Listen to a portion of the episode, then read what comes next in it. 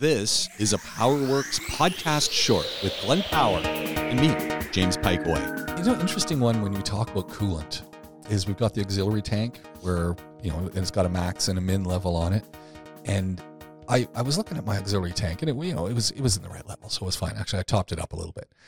And, but I'm looking out the back at the overflow Mm. and I'm thinking there must be times when engines get really warm and that tank is to the brim Yeah. And it's spewing out into the engine bay right and i'm looking at where the, where the tap is i'm going it's right on the belt Excellent. Yeah. i mean who designed because i'm thinking that, that you know if i've got prestone coming out onto my you know fan belt and alternator and all that stuff all these belt that, that's not good No, absolute nightmare. Worst case scenario. I like to think that somebody did think about that and thought, well, we'll do this so that the the, the driver will be alerted to the belt noise. yeah But I don't think so. you don't think so No. it's a good idea though But you know, suddenly your car's gonna be squealing right. I mean, the other problem with that is, uh, uh, so on on the system, so there's two, and I don't like that system. But there's two systems on more common systems, shall we say, on on on engine cooling. Both of them are pressurized. The one you're talking about is where you have a pressurized cap on the top of the radiator, Right. And then there's an overflow past the pressure valve. So if the pressure valve opens, the water's able to go into the overflow catch tank.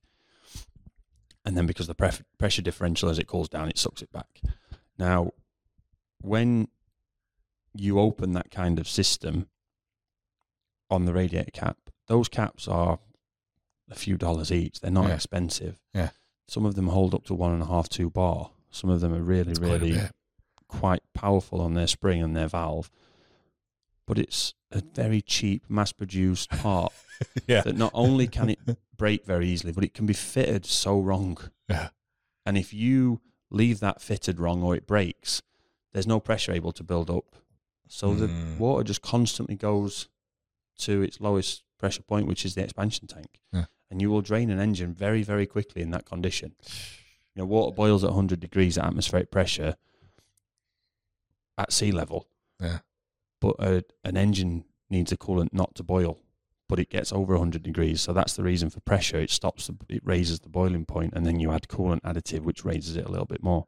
But at 103, 105 degrees C, under pressure, it's okay. yeah But if you release that pressure, it will boil, and when it boils, it will boil off, and you will lose a massive, massive quantity of coolant just on a 10 mile journey. And that's where you see when people blow something that's Yeah. you know the steam that's coming out. You And- can literally lose an engine and a transmission because of how transmissions are called these days, because of a small pressure valve in a in a in a cap. Now the other system, which is the more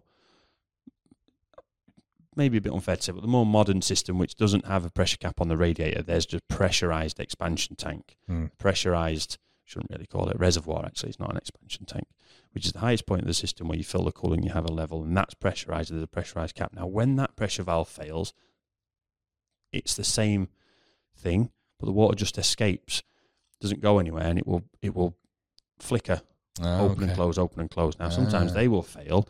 Customers will say, "We have a coolant leak." The coolant we're having to top it up every couple of weeks. The only way to pressurize the system is to open the cap and Mm. pressurize it from the bottle. Now the cap's now been removed. We've got two bar of pressure on the system and nothing's leaking. It's Yeah. been there for three hours and not leaked. The Yeah. pressure's been perfectly well maintained. Put the cap back on. They come back because there's an issue with the cap. So in that instance, we always say because of the inexpensive nature of the part, we haven't found a leak here. Engine hot, engine cold. We're going to change the cap. There's, you know, it, it it's Yeah. not like it's a bad thing to change anyway. And just as a caveat, we've just pressurized your system for an extended period of time, not found a leak. But if there's something that was starting to weaken, it may have been aggravated by what we've done, and you need to keep an eye on the level and Yeah. anything dripping out underneath. Coolant's a bad one because it's hot, the engine's hot, the radiator's hot, there's fans blowing, it evaporates very quickly. Yeah. So it is a difficult one to sometimes trace. But if you've got the right concentration of additive, you'll see a residue.